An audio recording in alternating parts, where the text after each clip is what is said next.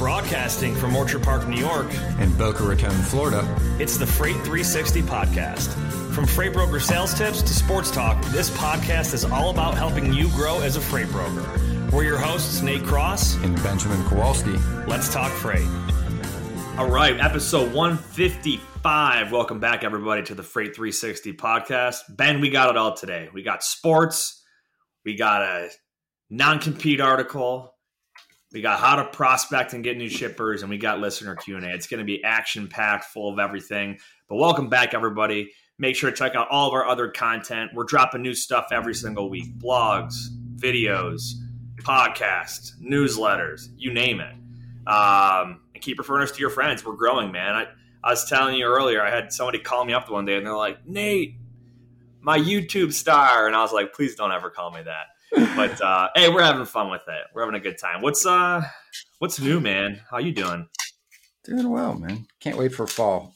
No, football season's around the corner. Hopefully, some better weather is in store for us down here because I am tired of sweating my ass off every day.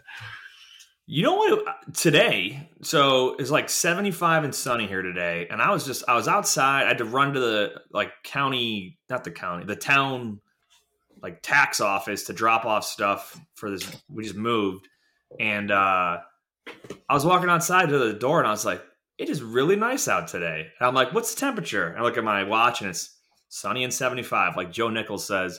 But uh, yeah, I, I, don't blame you, man. I know uh, my wife was. She's like, I think pumpkin spice is out now at all the coffee places, and I'm like, oh god, it's already fall. Oh, I heard the but, uh, commercial like two days ago from Dunkin'. Yeah, yeah, Yep. But uh, good stuff, man. Good stuff. Wait, real quick on sports. Preseason is wrapped up. If you guys didn't hear anything about the Bills, uh, the punt god, as he was named, uh, Matt Araiza, made headlines for some of the wrong reasons involving misconduct in his college years and was quickly released by the Buffalo Bills. And I don't think he'll be seeing a single uh, NFL game the rest of his life. But um, we did sign uh, I think we got a local guy that came from the Titans, if I read it correctly. I don't know if that was official or not yet, but uh, that was the talks. Is that we're going to have a, a, veteran punter coming to Buffalo that's actually from Western New York. So, um, yeah, that's. I mean, we, there's no nothing this weekend for football, but then next it'll be next Thursday. Yeah, next Thursday is uh your opening match, my Buffalo Bills against the Super Bowl champions, the LA Rams. So Bills are favored by a couple points there. That should be good stuff. Some news in golf. Um, Rory won the FedEx Cup, so he won the Tour Championship on Sunday. It was a really good final round too. I think um, Scotty Scheffler was like four or five strokes ahead um, starting the day, and then um, Rory ended up winning it. This is his third time, so he's the only person to win the FedEx Cup three times. Total earnings for this year ended up being like $28 million. He had a hell of a year when it was all said and done, money wise. Imagine if he was in the LIV league. So to that point, Cameron Smith made news this week that he's going to be signing with LIV. Um, so I mean, he's the young kid with the mullet, right? Yeah, he's. I mean, he's number two ranked golfer in the world, and previously the highest ranked golfer LIV had signed was Dustin Johnson, and he's only like 18th in the world. And Cameron just won the British Open, which is like the holy grail of golf. So I mean, when the guy literally holding the holy that you know the uh, my mind just went blank the claret jug, right, is going to be going to play for you know the LIV Tour. It's going to be interesting. They actually have a pretty good field now. So, did they say what he signed for? No, in fact, I don't even know that he announced it formally. It was all over the news, I think, kind of like this morning and yesterday. But he had said, like, I'll announce it when I announce it. And I, I don't know that. that. he, yeah, I don't know that he formally did or like they, he's like, I can't remember exactly what it was, but it, it looks like he's a part of the field and hadn't really formally announced it, but will. Well, good luck to him, man. Cam Smith. I didn't even know who that dude was until last year. It's crazy. Yeah. So well, good stuff. Let's uh, give a shout out to our friends over at DAT, and we're going to hop into it. Yeah, taking the guesswork out of freight with DAT. The DAT Load Board Network is the largest on demand freight marketplace in North America, connecting freight brokers with available capacity on any lane. Grow your business with tools that allow you to find new business partners, plus, you can quickly qualify and onboard new carriers. With the industry's leading freight rate data, you can make clear and confident pricing decisions. Check out the show notes for a free month of DAT Power, Express, or Trucker's Edge. Definitely. All right.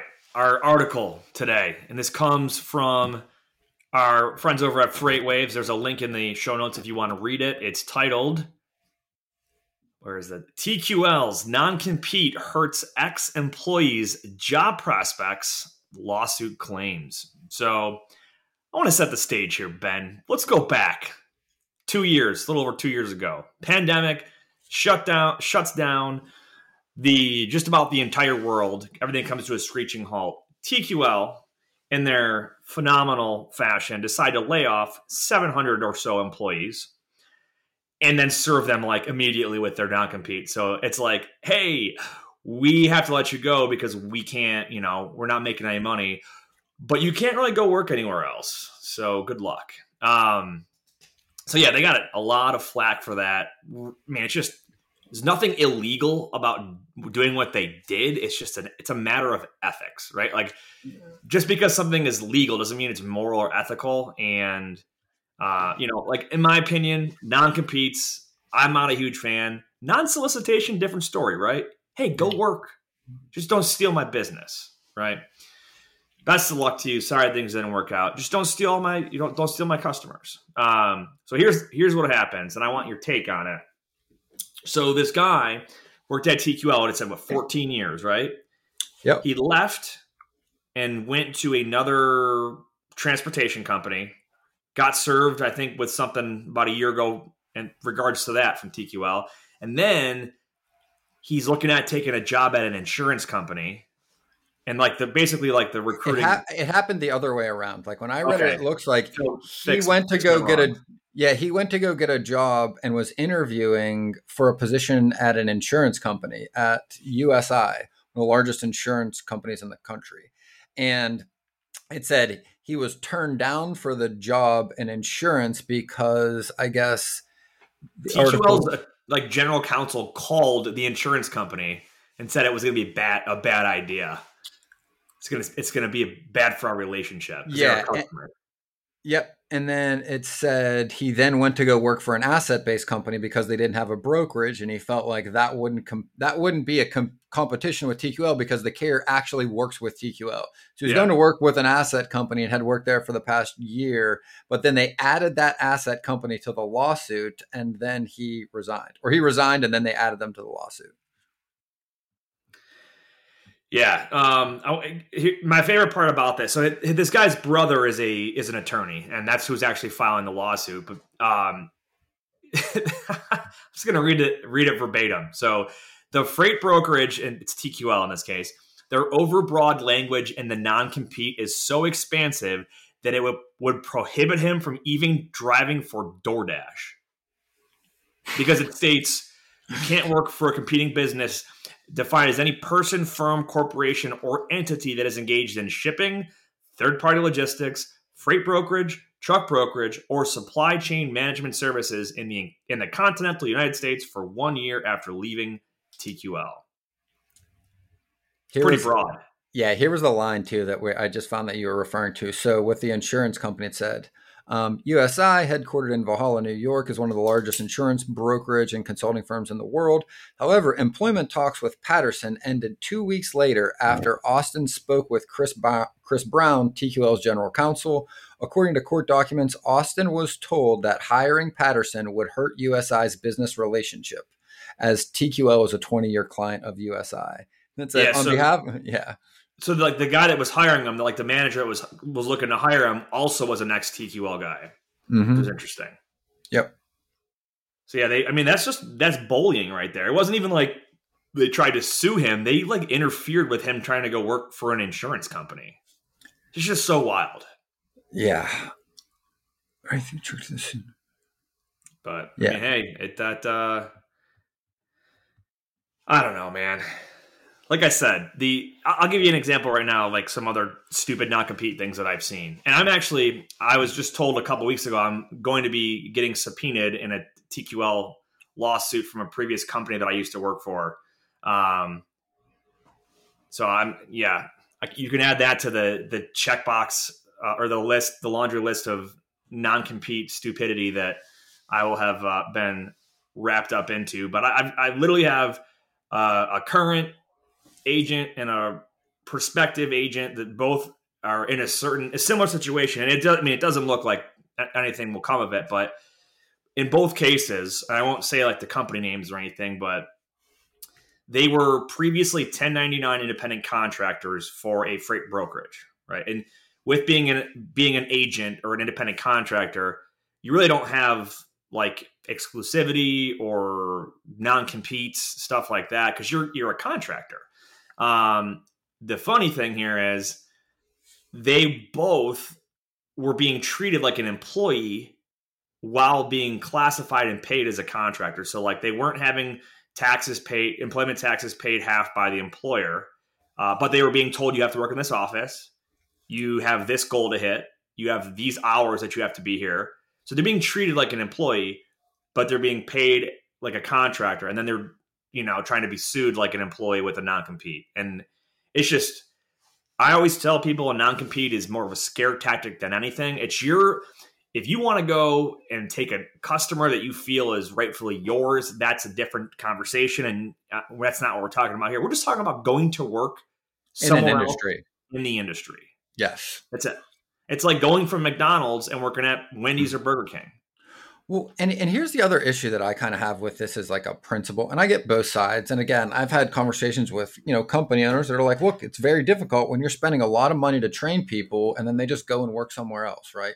And like I get it. I can get both sides to some degree, but also like again, there are almost no other industries really where like let's just say the work environment like and in this example, right, the, the article goes on to say like he has like four or five kids, he has a young family, and his just work life balance was out of whack. He had been a broker for 14 years, and the guy was a senior LAE, which means he was making at least 20K a week in GP to, to get that title. So making significant profit goes and takes a more of a salary position. His work life balance gets worse, I mean, he's been working in the industry 14 years. Clearly, he's pretty good at it, probably very good at it to reach those levels. But like where he was working wasn't providing the work life balance. But why should somebody like that have to change careers, right, to protect the interests of, you know, a multi billion dollar organization? Like, the reality is is like he's not really a threat he wasn't trying to take business and most people aren't like you said they just maybe necessarily want to work in a different environment for a different company and to not allow people to work in their chosen profession, I feel like is not ethical. Yeah, I agree. And I also, I remember we talked to Trey about this is I, I'm a, I'm a big proponent of people getting experience in different types of organizations throughout their career. I think it's a developmental factor. Mm-hmm. So like, you know, I've worked at every, every, I've worked at a billion dollar plus company and I've worked at a, you know, half a billion dollar company and I've worked for, you know, a $50 million company, right? All, you know, you go from thousands of employees to, you know, less than 50 and then somewhere in the middle there. And it's, it's cool because you get experience with a lot of the different intricacies that go with those size and scale of businesses.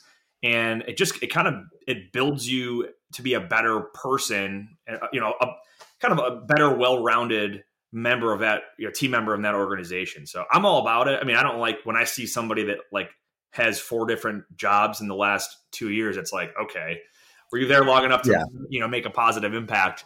But if you see somebody making they make a move, you know, seven eight years apart, and they've you know it, it's cool because they bring they bring something cool to the table. Well, uh, also, uh, guy, 14 years, and they're like, no, you can't do it. You can't it also, DoorDash. It also, if you don't let employees, like the free movement of employees, it also doesn't keep companies honest. Because one of the right. things in capitalism is you've got to pay a market rate, otherwise somebody goes somewhere else. Well, if they can't go anywhere else, then you can also pay them whatever you want because they don't have a choice, right? Like, and I feel like that's the other very unethical aspect of some of these that companies use them to retain employees and also hold their wages low because they know they're not going to come back and go, well, hey, I got a better offer, match this or I go. They just basically eliminate that entire risk and just use the courts to uphold it, kind of as a bully. Yeah. That's exactly what it is. Um, did it? What else did it have in here? Let's see. The big, the big problem with TQL's non-compete is that it's drafted so broadly, everyone knows it's overbroad and won't be enforced as written. and courts have held that it is overbroad and can't be enforced as written. But Ohio, where all the lawsuits take place, has a doctrine that authorizes courts to reform overbroad non-competes. So I mean, dude, they're playing the system. It's it's yeah. wild. Um, and it says like there is no clearly defined line, and then to make matters worse, there's a one-way fee shift, one-way fee shifting provision in the contract that says if TQL sues under the contract and prevails, the employee is liable for TQL's attorney's fees.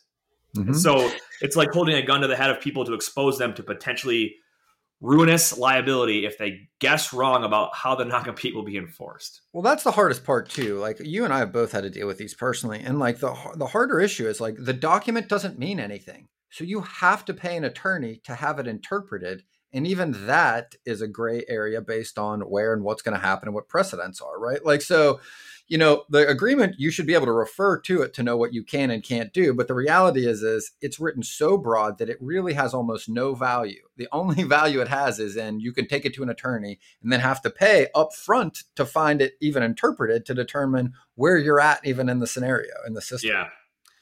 The last thing i want to add too is if anyone's ever served a cease and desist that is not you being sued.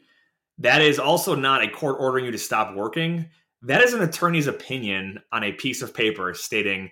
I think that you should stop doing what you're doing. Mm-hmm. But it's a scare tactic. And someone gets yeah. that and they're like, oh my God. Uh, but that uh, it's serving its purpose if they get at least one person to stop right there. So, and these are, they can be very expensive to go back and forth. Absolutely. All right.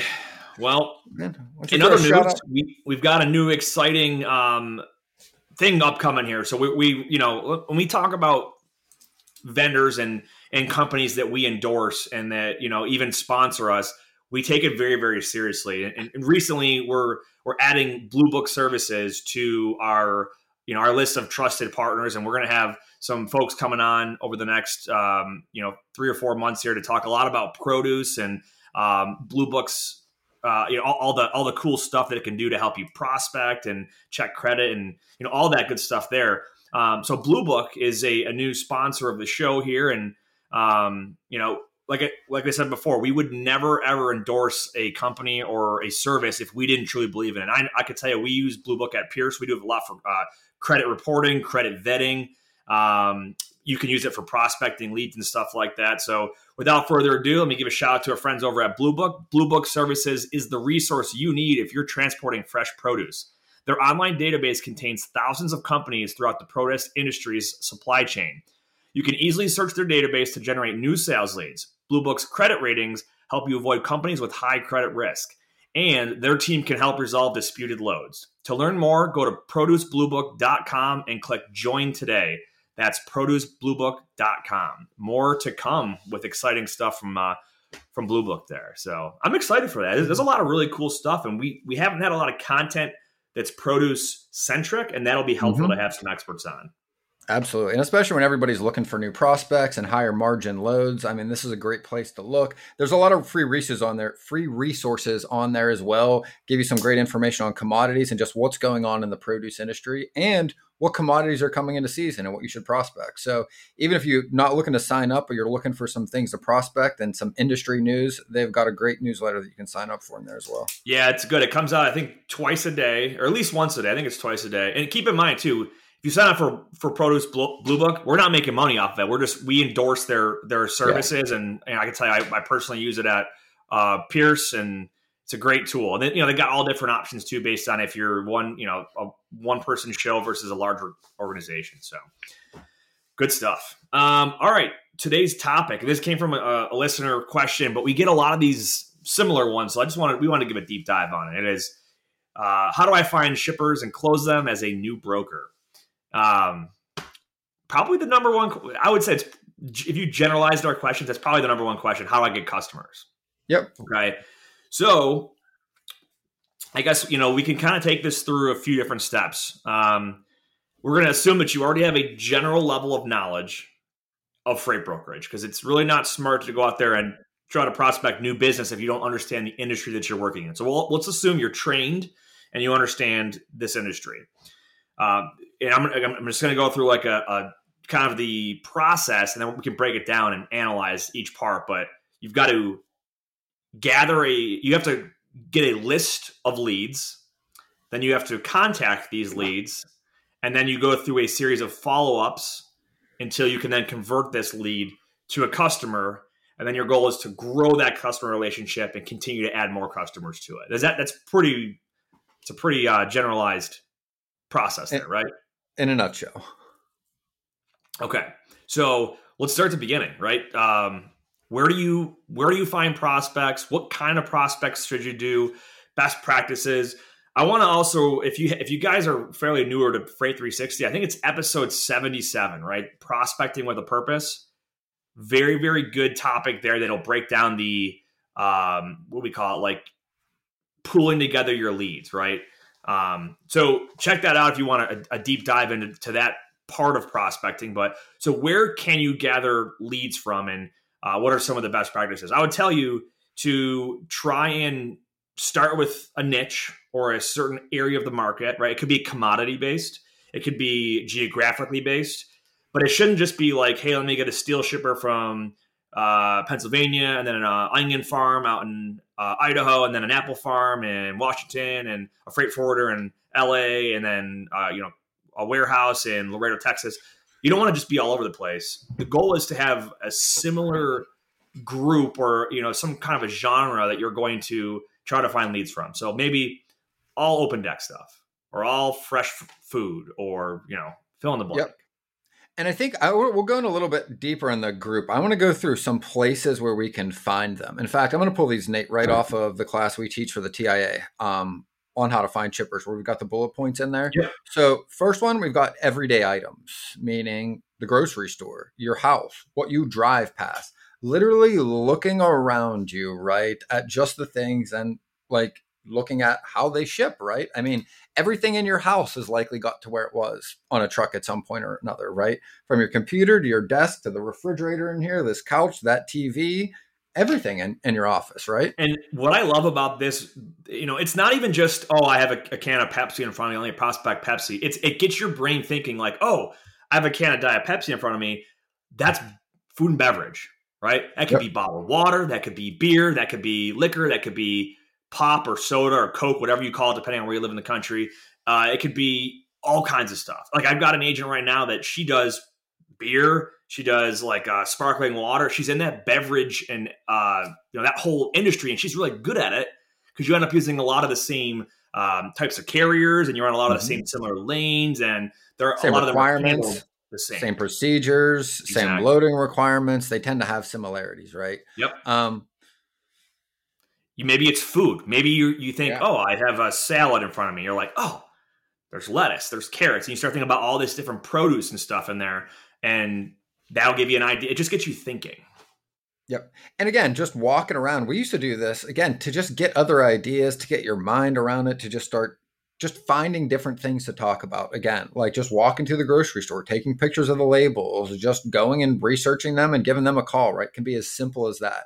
Um, the thing we talked about in prospecting with a purpose is finding something that interests you. Because again, your prospecting calls, you're primarily going to be asking questions. Pick something you want to learn about that you want to understand more about, right? Maybe it's your hobby is playing hockey, right? I don't know, start prospecting people that manufacture hockey skates and the wheels for hockey skates and hockey sticks and the people that manufacture the tape for hockey sticks and pucks and the gear and all of that stuff, right?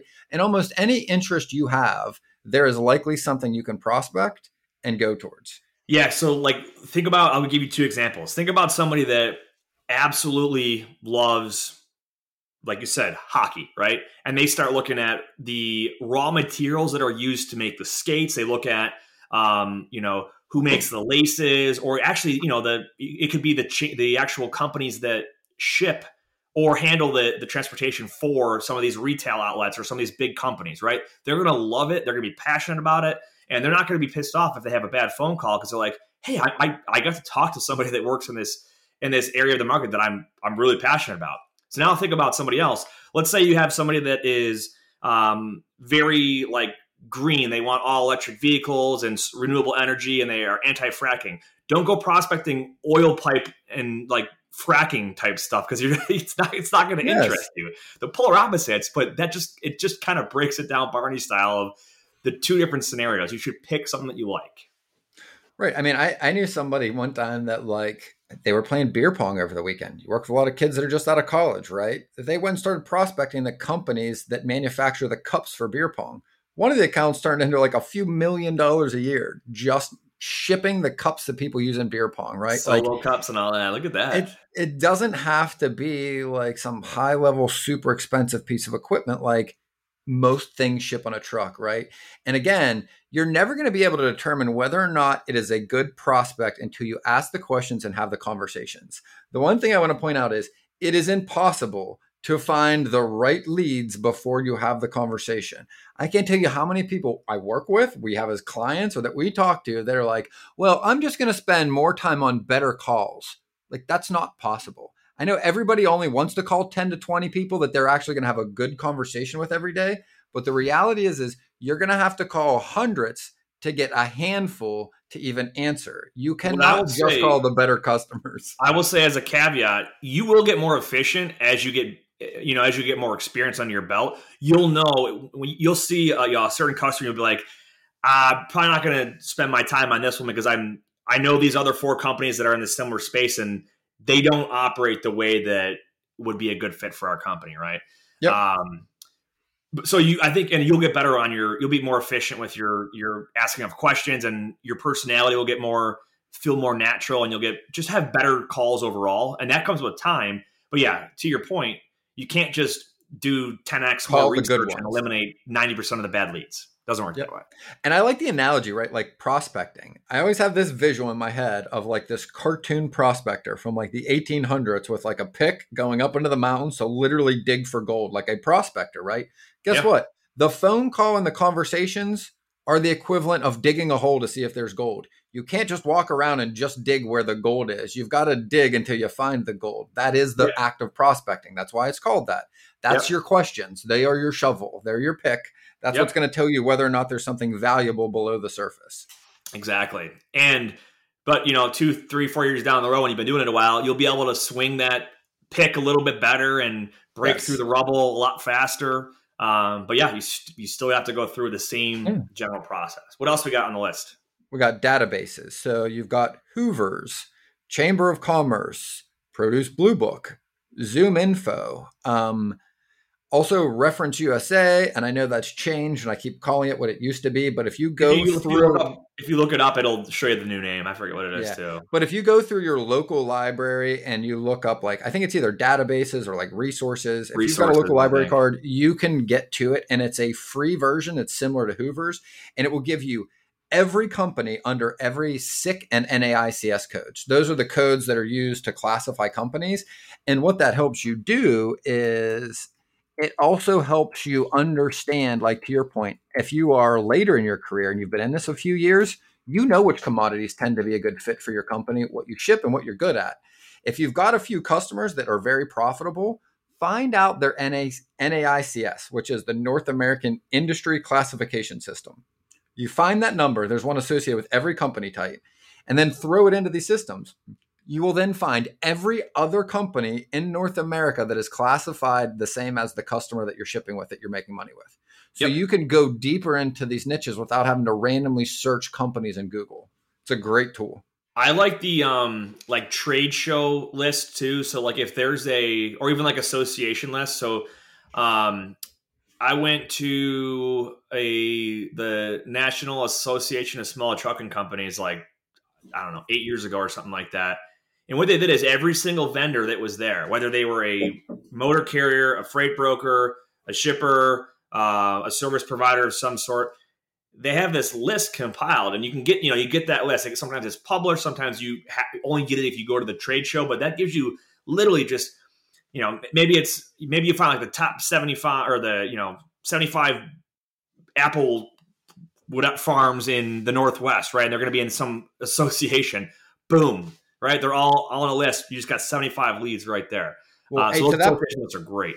Yeah, and I want to point out so for all of our listeners out there that are working at larger brokerages, it, it's just more easy to see this in a bigger company. But if you got one of these lists, we would always pull up like the trade show list, right? Or exactly what you're talking about. Let's say there's 50 companies on there.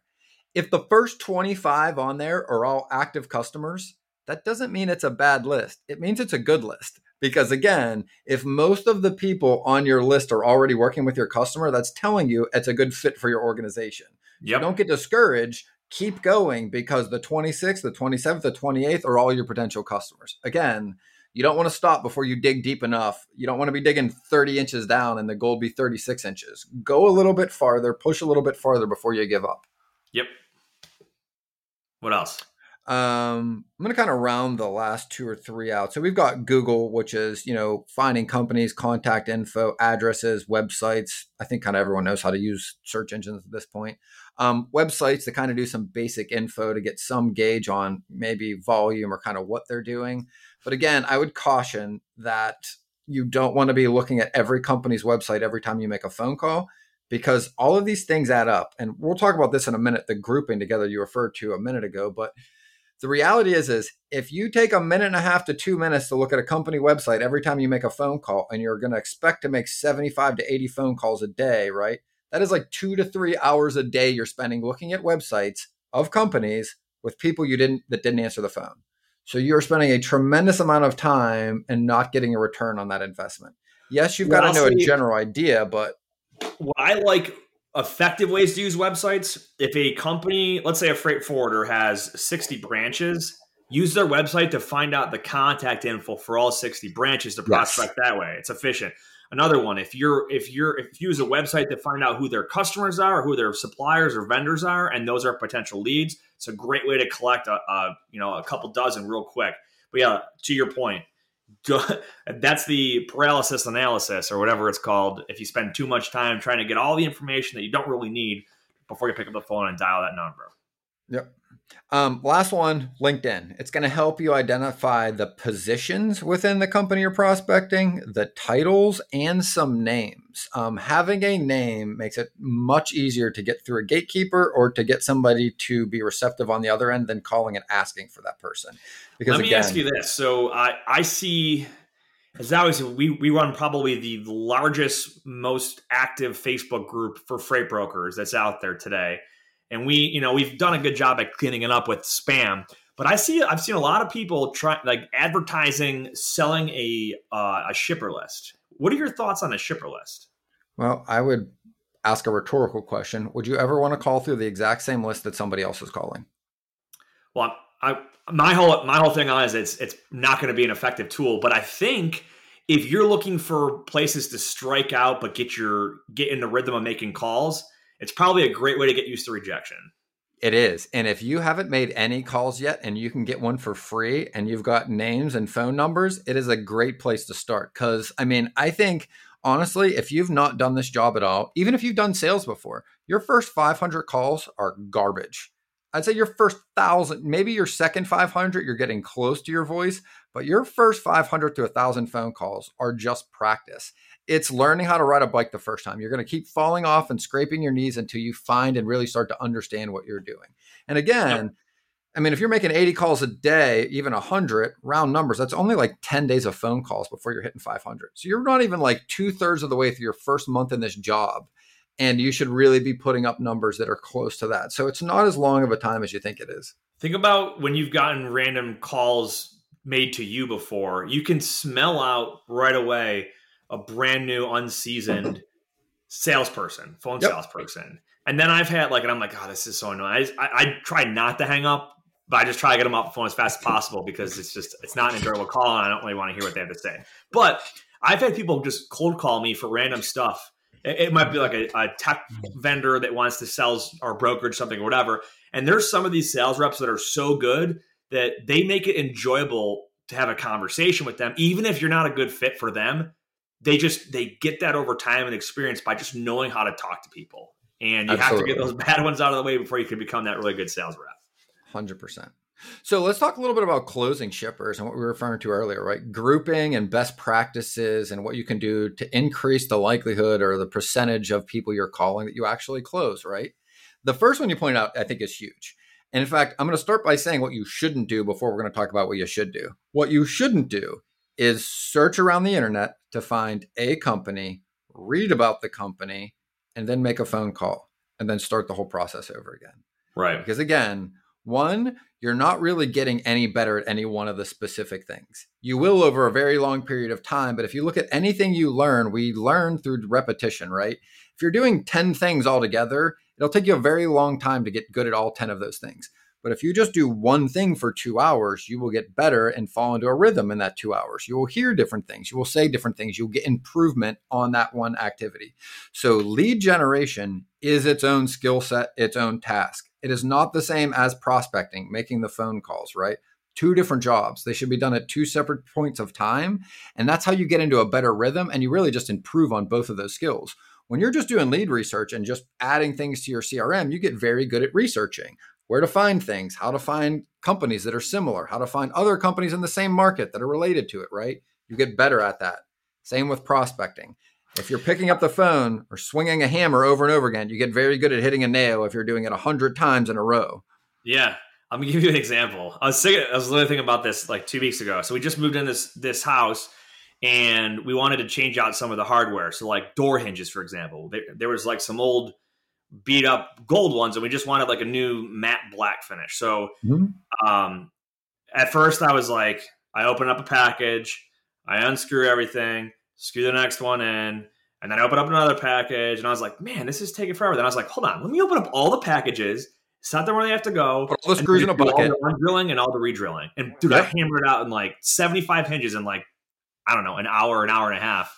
Um, because you start doing things repetitively instead of one after another, then repeat the cycle. So it's so funny. Um, like that's really where that I learned that was I my dad was a painter, right? Painted houses and commercial buildings. And when I was in high school and in college, I went and painted door frames and doors and had to hang doors like that for like hours on end.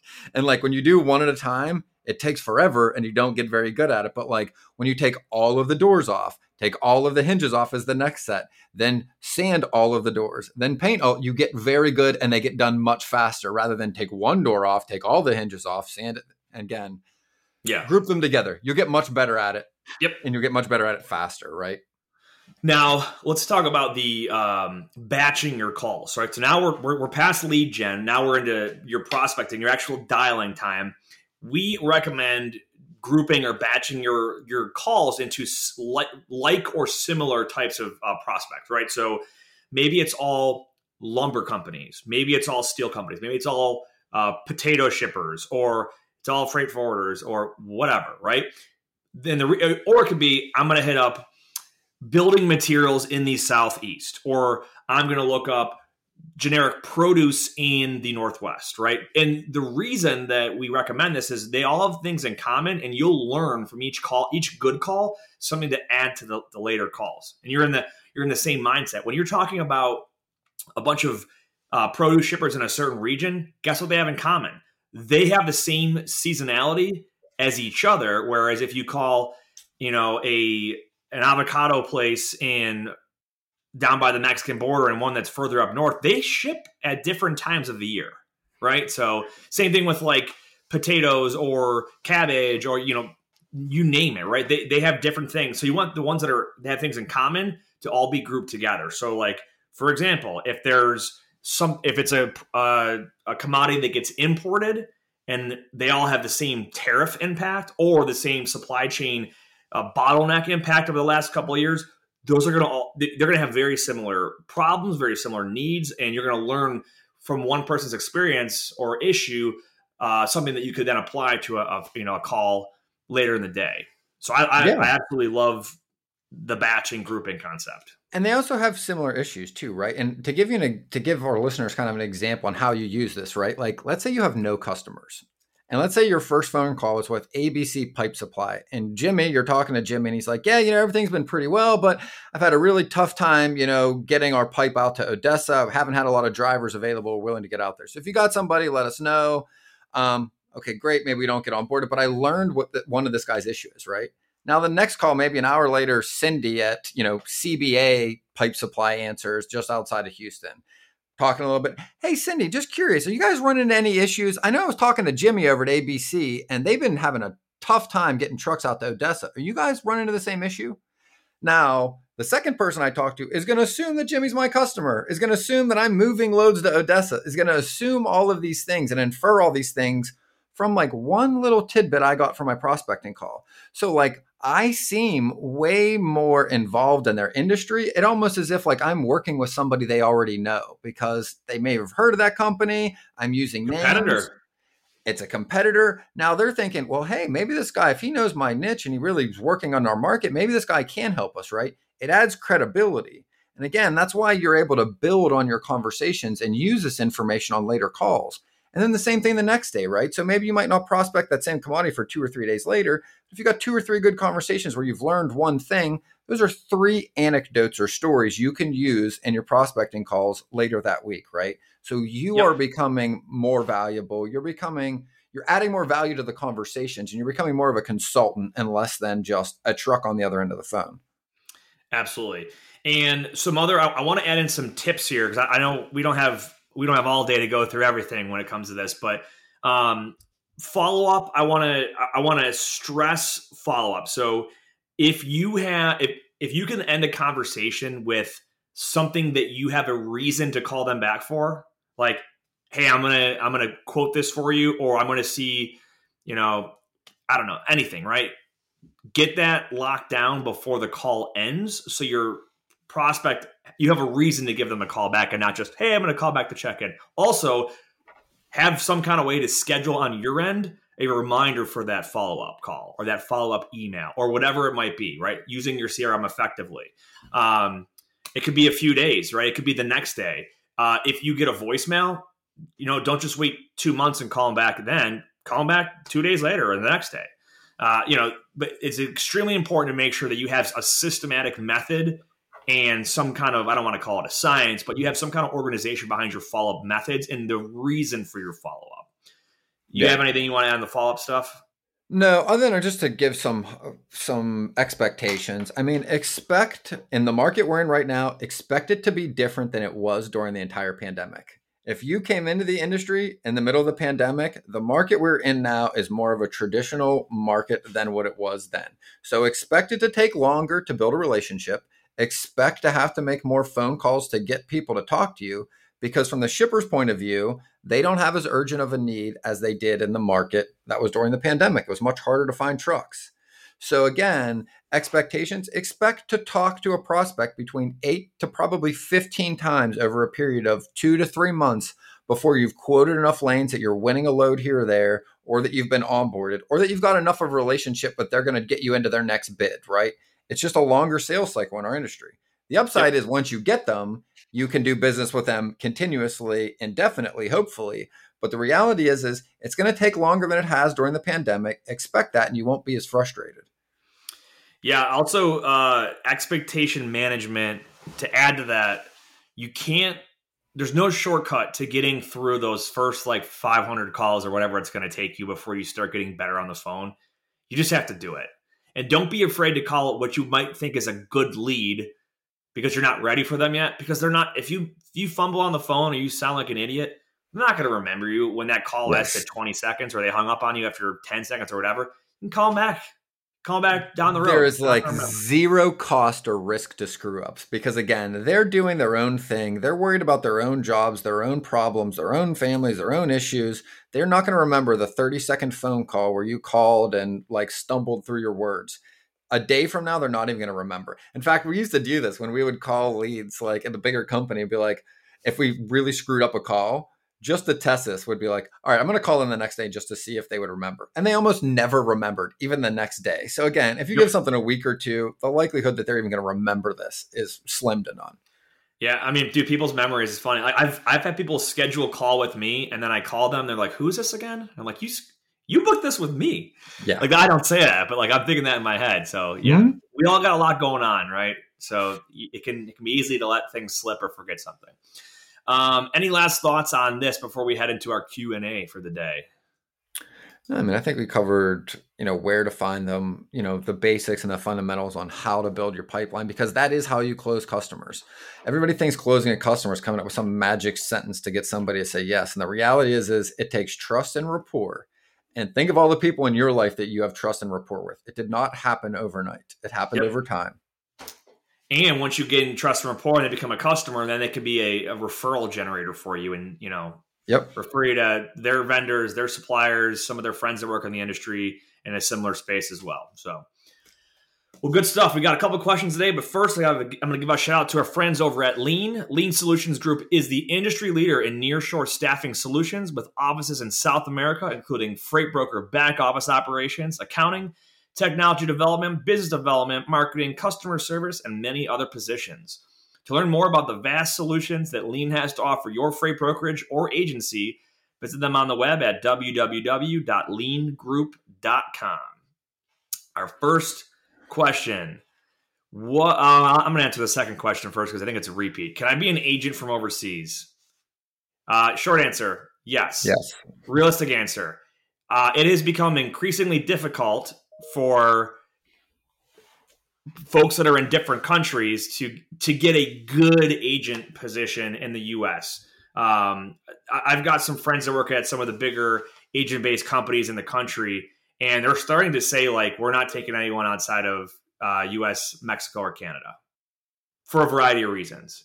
Um, I'm not telling you can't do it because you can, but some of the some of the issues that we've seen as um, VPN conflicts, um, poor reliability of response time because they're on they're on a different in a different time zone.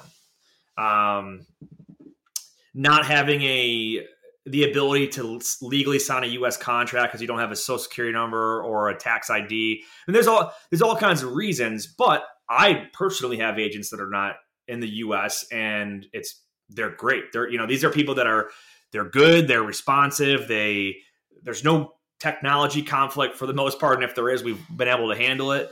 Um, and it you know it doesn't really matter where you live. It's if you're passionate about this industry and you do a good job and you're respectful, you can live in Europe or South America or I don't you know it doesn't matter. Um, so yes, you can definitely be an agent outside of the U.S. But I, I have there's been a lot of pushback from some of the bigger agent based companies saying, yeah, we don't we're going to try to avoid that if we can.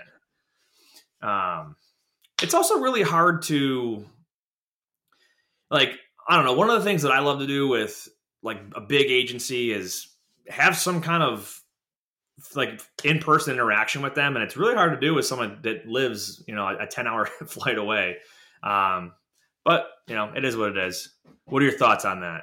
Yeah, the same as yours. I mean, we work with, I have a lot of clients that are overseas. Um, it's definitely doable. There's a lot of people that do it well, but it's just like anything else. There are definitely some more risks. It's just because they're outside of the US jurisdiction, right? So, again, you also see, and again, as a generalization, there are tend to be some unethical, you know, freight brokers that operate overseas. And a lot of them I've seen even in the past year. Um, didn't even know they were doing things unethically. They were just trained poorly by somebody else. And again, like that's not to say that like just because it's more prevalent overseas or that it's harder to enforce things that it can't be done. I think it can. I think it can be done well. We work with a lot of clients and a lot of brokerages that have a lot of their staff overseas. Yeah. I'll like I'll tell you from personal experience, I've had like I don't care where where somebody's located, but I don't like being lied to about it. So like I ha- I've had someone that said um, I'm in Chicago, right, and they uh, you know they they onboard as an LLC from Illinois, and then next thing you know you run into VPN conflict issues, and they lied. They're not really in Chicago. They're in Pakistan mm-hmm. or India, and it's like.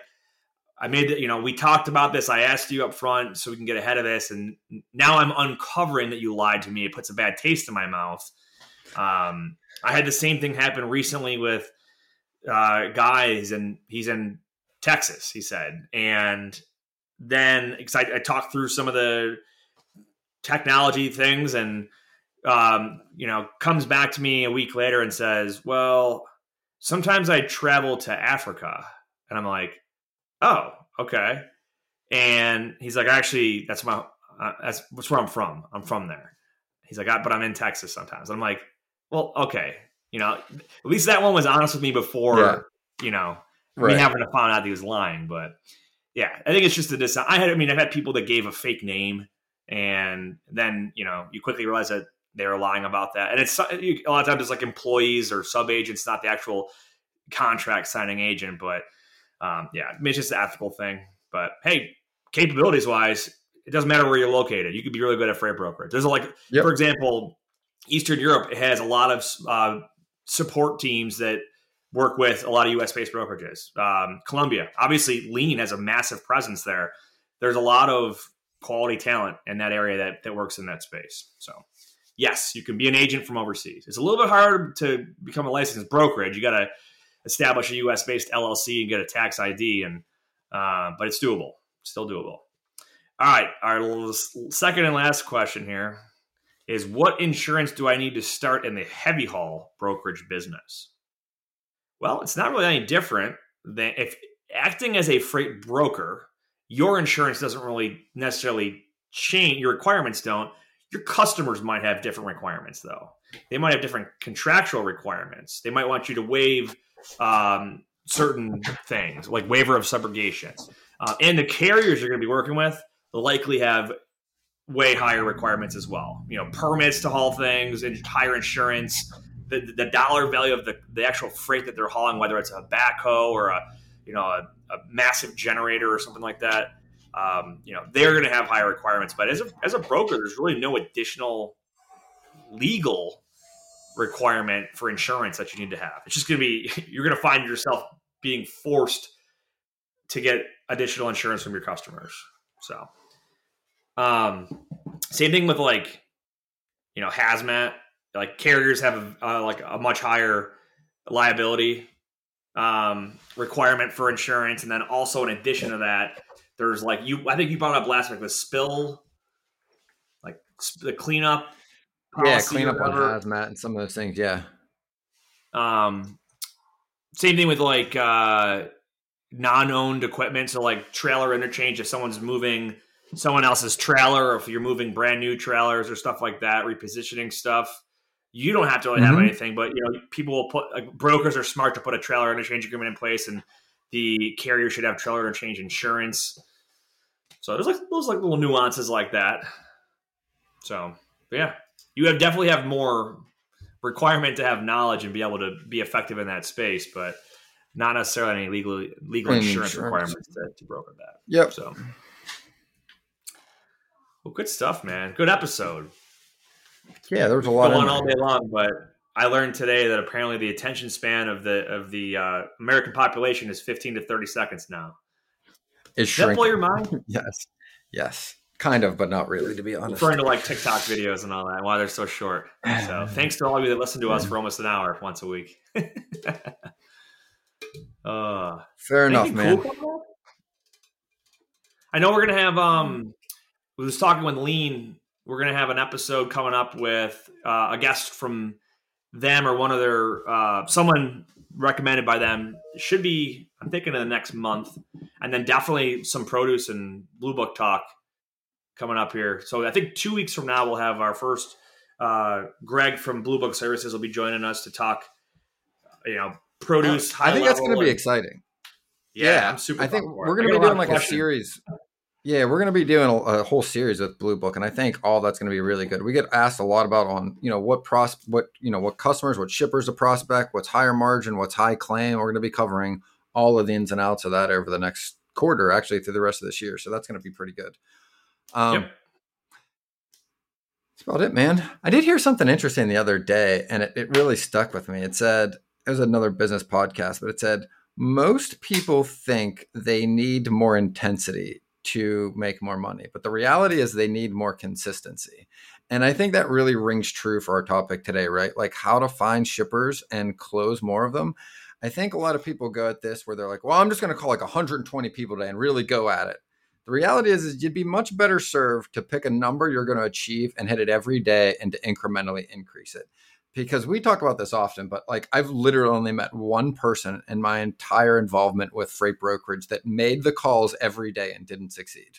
And they went on to literally be one of the most successful people in another sales industry. They just didn't happen to be a fit for the transportation side. But I've almost never seen it happen. I mean, yeah. and again, so if you're not really where you're at, look at what you're doing consistently. Look at what your average calls are per week. If you're not averaging 60 to 70 calls per day, four days a week, and you're new in the first six months to a year of this, if you're not putting up four to 5K a week in gross profit, That's what's missing. That's how you yep. get more customers. That's how you're going to grow your book. And for everybody out there, even if you were killing it during the pandemic, the amount of loads probably going through your brokerage right now is probably less than it was six months ago. And why is that? Because less loads are hitting the spot market. There were about 30% of the whole market hitting the spot market. Now you're seeing like 7 to 10% of that, depending on which commodities you're in, right? So again, less loads are hitting the spot market, less loads are available to be brokered. So you've got to build better relationships and deeper relationships and differentiate yourself from other brokers to succeed in this market. And there's no reason you shouldn't if you're putting the effort and you're doing it consistently. Yep, yep I agree. It also just dawned on me that this will be the last recording before the Bills game Thursday night next week. So I got to make my predictions, man. I've been waiting. I've been waiting like six months to make a yeah. prediction here. So Buffalo Bills at LA Rams Thursday, September 8th at 8:20 p.m. Eastern time. That would be 5:20 for all you West Coasters. Bills are current spread. The pick is uh, Bills to cover a two, negative two and a half, so expected to win by three uh, or more. The over under is at 53. I'm going to call this a high scoring game. I would take the over on 53, and I'm taking Buffalo not just to win, but to cover that two and a half point spread. I think the Bills win it by like six or seven to upset the reigning Super Bowl champs and to tell them, look who's look who's the new uh, the new big boys on the block here. So I'm, I'm taking the Bills by. I'm going to take them by six. Bills by six. So let me know what you think. Send me all that we hate. Shall see. all right, what else you got to wrap it up here? Whether you believe you can or believe you can't, you're right. And until next time, go Bills. That wraps up this episode of Freight 360. Check out the show notes for links to anything that we've referenced on this episode. And make sure to visit us online at freight360.net to see our entire library of episodes, videos, blogs, and more. And make sure to check us out on Facebook and subscribe to our YouTube channel for daily and weekly tips and content. If you'd like your question answered on the show, fill out the Contact Us form on our site, and we'll see you next week.